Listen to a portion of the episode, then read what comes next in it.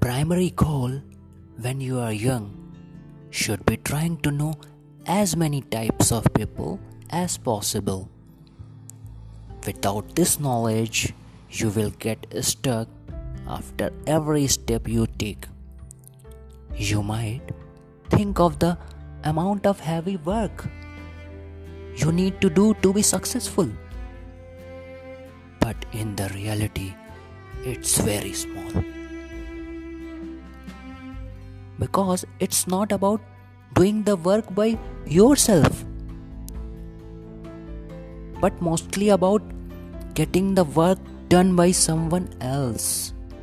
And this is where you need this knowledge to handle the things properly.